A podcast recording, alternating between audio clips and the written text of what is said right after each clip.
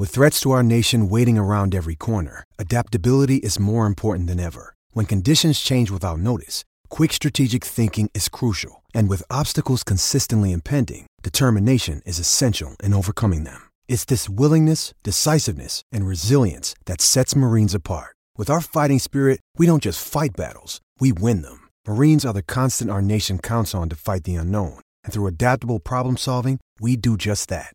Learn more at marines.com. This is the Hockey News Podcast.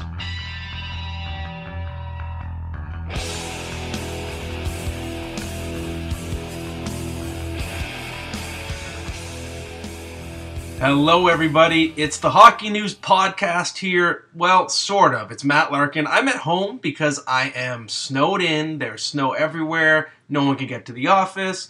And I do have Ken Campbell on the phone with me. Ryan Kennedy is pretty sick. His voice sounds even deeper than normal, so deep that it's not podcast friendly. But I do have Ken here on the phone, on speaker. Hey, Kenny boy, how you doing? Yeah, long time listener, first time caller. Uh, glad I was able to get on the phone with you. hey, anytime, anytime. It's my pleasure. We, so, we called the army in to help us clear out the snow again. we did back in 1999. Yeah, that's pretty. That's that's how Toronto treats snow. Like Ken's from Sudbury and I'm from Ottawa, so for us yeah. this is uh, pretty normal. But yeah, exactly. But people are like, there was a bus stuck in the middle of the road. Like people just don't know what to do. It's just it's it's chaos. But we still wanted to bring you at least a miniature podcast because there is plenty to talk about. And first of all, we've got to talk about Jake Muzzin, of course, the Toronto Maple Leafs making the first big move of trade season coming out of the All Star break. They get Jake Muzzin. They give up two, in my opinion, two of their top six prospects: defenseman Sean Durzi and left winger Carl Grundstrom, and also first rounder in 2019. Uh, and to me, I'm looking at this trade, Kenny, and it just seems to make so much sense. It's just very logical from both sides. I mean, it looks like the Kings they've actually nicely stocked what's a pretty weak farm system. I like Grundstrom and I like Durzi. and the Leafs. I I get it too, right? They they get an extra year, so it's not really a rental, an extra year of Muzzin, and right. they make right. the blue line stronger. What do you think? Well, yeah, I, I I couldn't agree with you more. I think this is one of those really good trade deadline trades you know the seller gets better in the long term, and the and the buyer gets better in the short term. Um, and you know, like you said, I mean that. I mean, what I like about it from the Leafs perspective is they didn't give up anything off their roster uh, to get a guy that you know could slide in and be a really good addition for their blue line. Um, you know, I, I mean, Muzzin has played the left side the better part of his career, and the best hockey he played was on the left side with Drew Doughty, obviously. Um, but uh, but he can play the right side and probably will in Toronto. He'll he'll almost certainly play with, with Morgan Rielly, and then that moves both Zaitsev and and uh, and Hainsey down a bit on the depth chart, and maybe gives them a little less responsibility, which is probably a good thing. And the good thing for the Leafs too is they've got a guy coming in at four million next year, and uh, you know Jake Gardiner's making four point five. Uh, he's not going to be making that next year, whether it's in Toronto or somewhere else, and it almost certainly will be somewhere else. So they've got a bit of, of insurance that way too. So um, you know, a good good move for a cup uh, for a team that's that's you know trying to put something together for a cup run here. And you know, from the Kings side of things, Carl Grundstrom is probably going to be a really good, serviceable third line player for a long time. Um, you know, and, and Durzi will be a decent uh, defenseman for them, and the first round pick will be whatever they can get for, you know, I mean, if the Leafs make the final, then it's a 30th or 31st pick. If not, it's probably somewhere in the late 20s. So uh, to go along with what they hope, I'm sure, will be the first pick overall and Jack Hughes. So uh, I think it helps both teams in their objectives. You know, the Leafs were trying to get better in the short term and, and shore up their defense, and the Kings were obviously, you know, looking to the future on this one. Exactly, I, I, agree. And what I'm curious about is, I agree that it, it, looks like Muzzin or Rielly. I think one of the two of them is going to play the right side, and I do think they're going to be paired together to form sort of a super pairing, um, because both guys have played the right side in spurts before. But what I'm wondering right. now is whether Dubas is done. So he was talking to the media, sort of implying that okay, we've got our buy, and we're going to give all these all the defensemen time. We're going to evaluate all of them on the right side and, and make a decision. That sounds like someone who's done upgrading his blue line, but I, am still skeptical about that. I wouldn't be surprised if there's another move up his sleeve. um, to get an actual right shot. But what I'm also wondering is so this trade basically put the nail in Jake Gardiner's coffin as a leave. I think that's pretty clear because Muzzin now they have basically a cheaper Gardiner for next season. Uh, yeah. But what I wonder is, do you explore trading Gardiner for something before the deadline, or, or do you treat him like a rental that you need, or do you look to see if there's a team that might want him and you can maybe get a right shot defenseman coming back your way in a hockey trade, or is that not realistic? I'm not sure. I'm not sure either. I mean, but, but I do know that um, you know, I think the Leafs value Jake Gardiner a lot more than their fan base does. Um, I think they, I think Mike Babcock appreciates him a lot more than, you know, than the Boobers do, and and I think I think the, the organization sees a lot more value in him than a lot of other people. So I, I think they really like him. I think they know that if they if they want to contend for a playoff spot, they've got to be very deep at defense. Um, so I, I'm not sure that you you make a move involving Jake Gardiner. But uh, uh, you know, I mean, you know, now do they go out and say go after say Wayne Simmonds or Michael Ferland up front to give them a bit of edge in the playoffs, uh, to give them that kind of player that can that can play against uh, you know a, a team like Boston, who they're probably going to face first round. Um, you know, I mean, I, I still think they need a right shot defense that can that can really stabilize things back there. I still think they have the assets to go out and get a, a big name like an Alex Pietrangelo. You know, I mean, St. Louis is three points out of the playoffs right now. They've got four or five teams between them and the playoffs. There's still four weeks to go to the deadline. There's still a lot to be shaken out here, but you know, if St. Louis is out of it at the deadline, then uh, you know, do you take a run at a at a Pietrangelo? I'd say you do. Um, but uh, but you know, um, the price might be too high. Uh, you know, you, you may not be able to fit him under your cap. Uh, you know, a lot of other factors that way too. It's true. I'm I'm still with you. I think that the Leafs have their most flexibility right now to take their shot. Uh, so if I'm them, I would be still kicking the tires on Dougie Hamilton or Alex Pietrangelo. Uh, and it, it, would require a major package, which probably means sacrificing a Casper Kapanen or an Andreas Johnsson yeah. and or a Timothy Liljegren. But I still think they're in their their best window, especially this year before they have Marner and Matthews contracts on the books. So I'd be tempted yeah. to do it too. I think it's more realistic to expect maybe pursuing, like you said, that that banging winger like Wayne Simmonds, and maybe I could see a scenario where they make a deal for Wayne Simmonds and Radko Gudas, something with the Flyers where they get two pieces, and maybe it still costs less than what it, it would require to get a, a, big fish like a Pietrangelo. So it's going to be interesting to see. Yeah. But I think I, I don't think anyone doubts that they've upgraded, and uh, Muzzin's actually having a great year. He doesn't play with Drew Doughty nearly as much anymore. Yeah, but he, he, I agree. He's, he's been very good. So we'll see. We'll see how he does under the bright lights. But he is a, a Stanley Cup champion you know, I mean, we and and you mentioned the bright lights, and I think that that's a that's an interesting uh, an interesting uh, observation because you know he hasn't been under the bright lights. He's played in LA. It's a big city, a big market, but it's not a big hockey market, and it's not one where you know every move that a player make is makes is critiqued and, and dissected, and that's going to happen here. And, and some players react well to that. Some players love it actually. You know, Gary Roberts used to love it. He hated it Florida because he, nobody cared about hockey. He wanted to come back and play in a place where people really, you know, really cared about the game. And you know, some guys react really well to that. Some guys it doesn't bother them at all. Doesn't make a difference. And some guys, you know, they, they don't react well to it. So it'll be interesting to see how Jake Muzzin handles all of that. I mean, it's it's it'll be great at the beginning because things will be going great, but you know, I mean, there's going to be some some rough spots, and we'll see how they all handle that. For sure. And, and the other thought I had had was for Muzzin, the the silver lining for him is that he's not going to be expected to be the guy because this team has so many big personalities, big stars that maybe he can right. blend in. That's sort of his game. It's to be well rounded, to be sort of a B plus in every category, and not really stand out. So we'll see. Maybe yeah. he'll be a good fit. Uh, so Ken and I just got back from San Jose the All Star Weekend, Ken's favorite weekend in hockey. He just he can't get enough of the action uh, when it's out there. Oh, it's, it's, it's glorious. but it was interesting because, as you all know, uh, the the women stole the event. Brianna Decker and Kendall Coyne Schofield, and even Ryan and I were, were covering uh, the stories on the night of the skills competition, and we sort of spoke after. We said we know this is an NHL event, and that's sort of our assignment, but we got to roll with what's really happening here. So Ryan went and interviewed Kendall. I went and interviewed Brianna because we just thought this is the moment. This is this is the right story to tell. Uh, and I think it's the story a lot of people have been talking about, and we know now that CCM gave 25 grand to Brianna Decker, and the NHL did its own thing with 25k uh, in each of the women's name uh, to their charity of choice. But what, what I want to talk about now with you, Kenny, is uh, what it means going forward for the All Star Weekend, and, and is it possible now, given I think how how much uh, Decker and Schofield in particular open people's eye people's eyes, is it possible that we could see them added to, or women in general added to the All Star game, maybe one per division, and allowed to compete in the three on three tournament?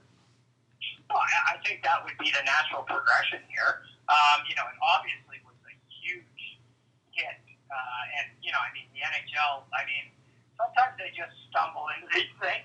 You know what I mean? Like, I mean, the John Scott thing, and it was disaster until it wasn't, and then it was, and it ended up being the great story of the the All Star game. I think this, uh, I think they thought it might be a nice little novelty. I don't think anybody expected that, uh, you know, um, that, that Kendall Coyne Schofield was going to, um, you know, be right there with the best players in the NHL in the skating competition. Um, so yeah, I mean, I, I, you know, I mean, this is a game that's, um, that's, that's, you know, really not. It's not. It's not. Doesn't move the needle anyway in any way, shape, or form. So I don't see why not. And you know what? If I were the NHL, I would be like, forget about last man in. How about last woman in or something? You know, maybe maybe have that last spot for you know people to nominate women hockey players that uh, that can play in this thing. Yeah, I agree all the way. Especially when you look, if anyone tries to claim, oh, that would be a novelty, it's like, uh, yeah, that's the whole point of the weekend. This is the same event Yeah. in which someone picked up Johnny Gaudreau and used him as a child. Brent Burns wore a Chewbacca mask. Brent Burns used his own son. Uh, Patrick Kane wore a Superman cape. Ovechkin used two sticks. Oh, no, no, no, we're not going to let women play in this tournament. That would be too weird, Yeah, right? yeah, It's like, yeah. yeah, come on. I think it'd be a great idea. And if John Scott can get in, Kendall Coyne can skate circles around John Scott. And if John Scott can can hang with those players in a tournament where no one's playing their most physical game, I think absolutely a Kendall Coyne or whoever whoever the qualified player is next year uh, deserves a chance. And I think it would be a lot of fun and it would generate a lot of interest. I bet you there'd be higher ratings. As I said on Twitter this week, our, our most read stories, our most popular stories of the entire week were the stories on Coyne and Decker. So there would be an audience for this. I think people would tune in and it would be a lot of fun.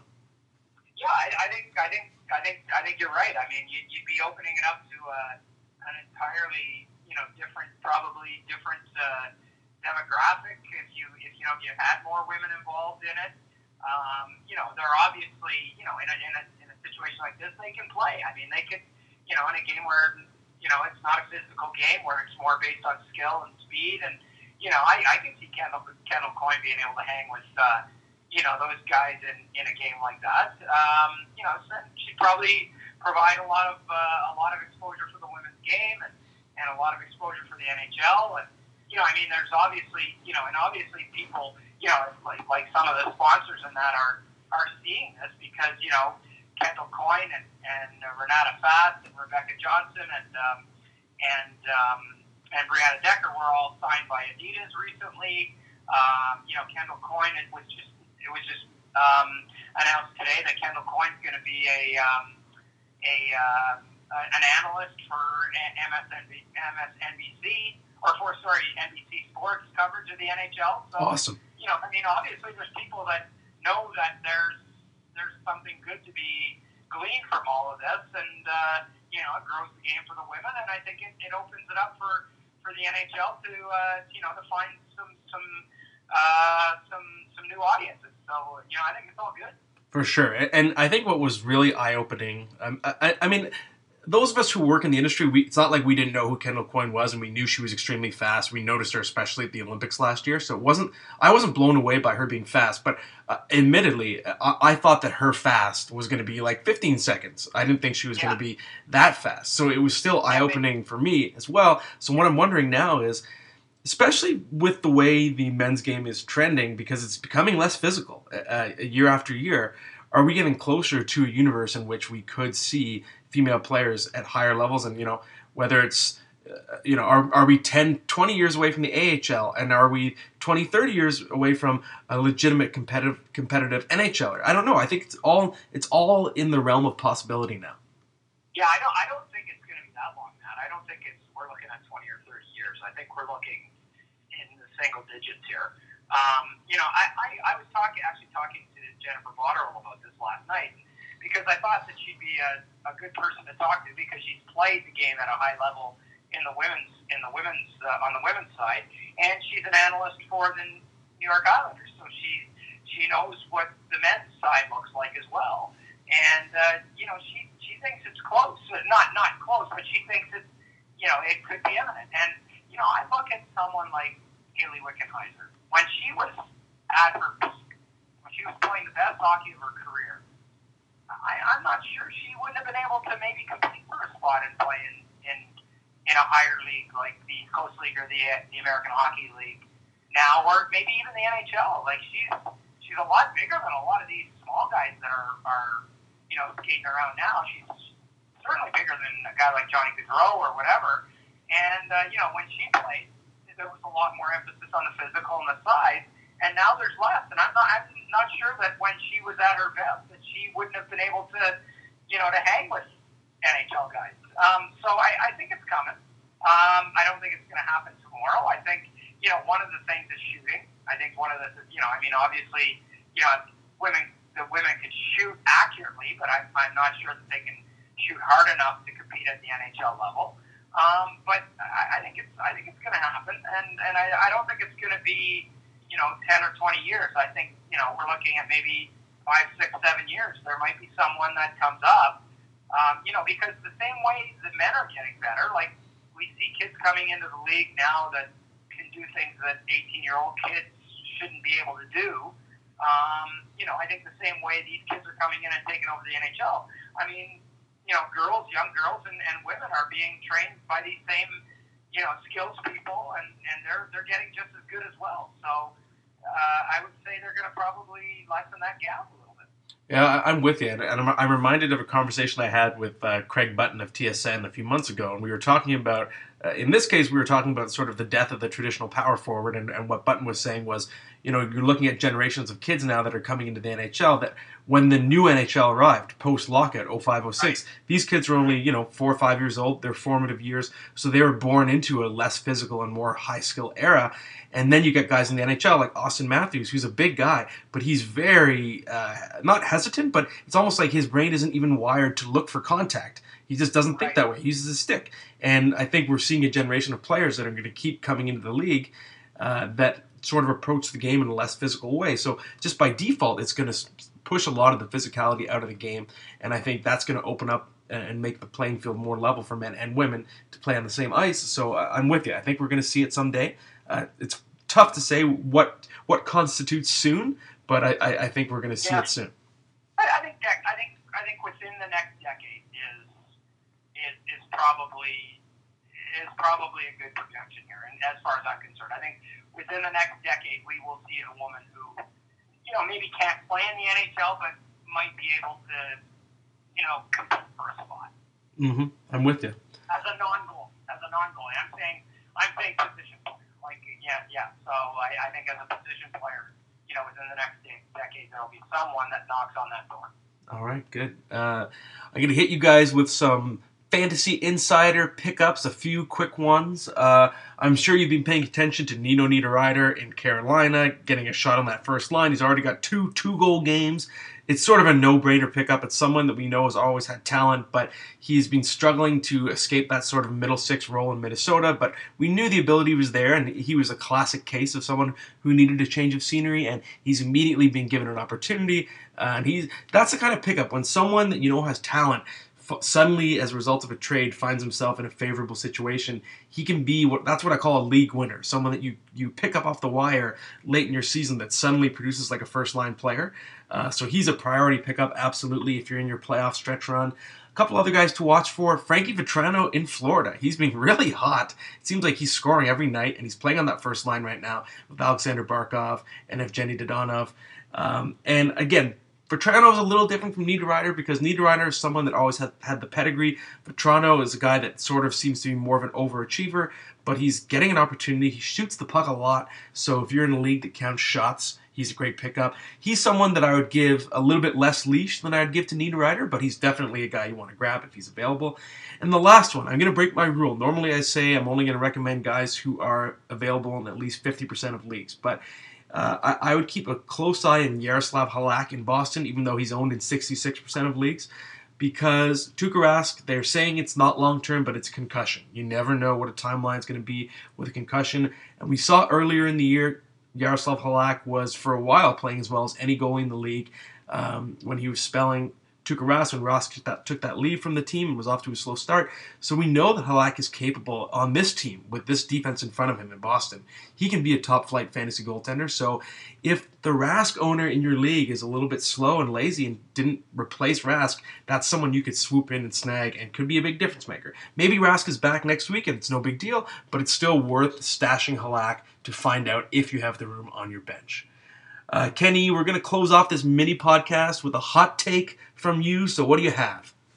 Well, you know, Matt, uh, you were you were in San Jose this weekend. I was in San Jose this weekend for the All Star game, and, and uh, there was a, a, a news conference, a sort of Gary Bettman's State of the Union on on uh, on Friday, and uh, you know there was a lot of kumbaya, a, a lot of kumbaya between the, uh, the NHL and the NHL Players Association uh, there seems to be more optimism than ever that uh, you know a labor disruption can be avoided. Um, and you know, okay, that's that's all well and good. They sat down a couple of times. They talked. Uh, they haven't really got into the meat of the issue. I think you know. I think I think it's one thing to talk about canceling the 2020 World Cup. It's one thing to talk about uh, you know putting um, you know putting the technology and the equipment so they can track uh, players and pucks that's one thing you can agree, you know you can come to an agreement on. Uh, you know, I, I want to see where it goes when they start having the uncomfortable, uncomfortable conversations about escrow and and you know HRR and, and how much how much uh, each side is going to want. You know, Gary Bettman has come out and said we're not looking for a fight, and that, and what that's code for actually is is is I think he's planting the seed that you know if if something happens this time, it's going to be on the players because they're going to want takebacks. They're going to want it. They're they're going to be asking for something because in all the CBAs to this point, been um, you know the, the owners wanting to change the system. Well, they've gotten all the changes they want. They got 50 percent uh, revenues. The players were getting 57. They got their salary cap. They've got you know term limits to a certain degree. Uh, you know they've gotten pretty much everything they want. So you know the players have had their their lunch money taken a few times and they've been beaten up a few times and now it looks like they're going to be the ones looking for concessions. And so I'm sure the league's going to paint it. Well, you know, these players are greedy and they're they're going to want takebacks. Uh, the players are going to be saying, "Hey, look, you know, we've you know we've given a lot to this business, and business is booming right now. You know, record revenues, um, you know, record profits. You know, six hundred fifty million dollars for an expansion franchise. We want a piece of that pie now too. So, um, what I'm saying is, you know, I mean, these guys right now are you know, like I said, it was all kumbaya. So, you know, I, I think people need to hold their feet to the fire it's like, okay, get this done then. If, if you guys are sitting here talking about how there's no tension in the room and how, you know, everything, you know, that decides to have this partnership and there's this renewed sort of sense of optimism, then you got to follow through with that. And, and if we're going to miss a year of hockey or any hockey at all, um, you know, it really looks like it, it, it'll be a situation where it, it's not necessary. So get it done, and uh, and you know don't come back to us you know whining about how you can't get a deal done nine months from now or 20 months from now or whatever it is. I think you've nailed it, Ken. Uh, and I, it really does seem to me like it's um, some PR strategy by the NHL, sort of trying to set up the players as the bad guy because they know that on the NHL side they're not looking for as many things this time. Whereas Don Fehr said it repeatedly on the NHLPA side that they felt they made major concessions last time, and I do think that escrow might be the hill that they're going to want to die on, and of course the expansion fee not being considered part of the hockey-related revenue pie going to the players, things like that. So the players I think do have some legit gripes. Um, but it's pretty clever by the NHL that they're going to set things up so the players, if they have these gripes, are going to look a little bit selfish, whether that's fair or not. I, I don't think it is fair. Well, that's, that's, yeah, that's from one of the owner's, you know, negotiation manual. That's, you know, make the players look like a bunch of greedy guys, right? I mean, you can sit there and go, Connor McDavid makes twelve and a half million dollars. You know, a fourth line scrub makes six fifty, six hundred fifty thousand. That's you know ten times more than most people make in a year, right? And and so it's very easy to paint the picture that way. And I'm sure the NHL will go to that low hanging fruit every single time. But the fact of the matter is, is that you know the, the players have given some major, major concessions over the years. I mean, they they've gone from 57 to 50 percent of revenues. I mean, that's hundreds and hundreds of millions of dollars that the owners have made because of that. And you know, that's what's driven up franchise values, not necessarily the revenues. The fact that they're getting so much more of the revenues and they're getting all the expansion revenues, and you know, they're they're able to you know they're able to run their business in a way where they're they're able to make a lot of money if they do it right. So I think the players are going to come back and say we want some of that. And you know the NHL saying we're not looking for a fight and they don't want anything. But let's see what they say when the players say, well, we want to go to the Olympics every year, or we want to do something about escrow. You know, then we'll see how. Then then that's where the rubber hits the road, and you wonder how ugly get. That's right. And one thing I've never understood is there's sort of um, in the court of public opinion.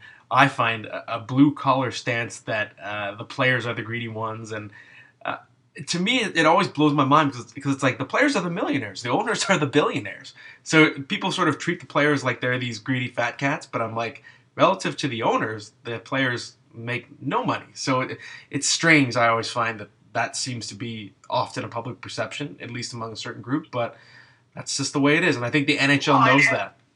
Yeah, and I, and I, think people don't realize. I mean, not anybody can own a, uh, own a hockey team, but everybody, you know, all these people that think the owners or the players are greedy, maybe have all played hockey at a certain point in their life, and they might think that they would do it for a hundred thousand dollars a year, or they would do it for you know for nothing, or you know that these players are being greedy. But what they don't realize is that you know these players are the best in the world at what they do. Um, they've made enormous sacrifices to get where they are, um, and they have a very finite amount of time in which to make the earnings that are are going to last them the rest of their lives. You know, and um, you know, I mean, I, I I don't begrudge the players whatever they make. I mean, they're they're they're paid. They're not overpaid. They're not underpaid. They're paid what they're worth. And uh, you know, I mean, it's funny how everybody says you know that they would they would play for a lot less or they would you know they do this and that, but you know, I mean, once you get there and once you're in that environment, you realize you're the best in the world at what you do, and somebody's making you know, hundreds of millions of dollars off of what you're doing, well, then, you know, the rules change a little bit. That's right. I agree all the way. Uh, well, everybody, that's it for this mini podcast. Hope you enjoyed it. Hope it sounded okay from my little uh, workstation at home. And we'll be back next week, hopefully, with some regular sound quality and 100% more Ryan Kennedy.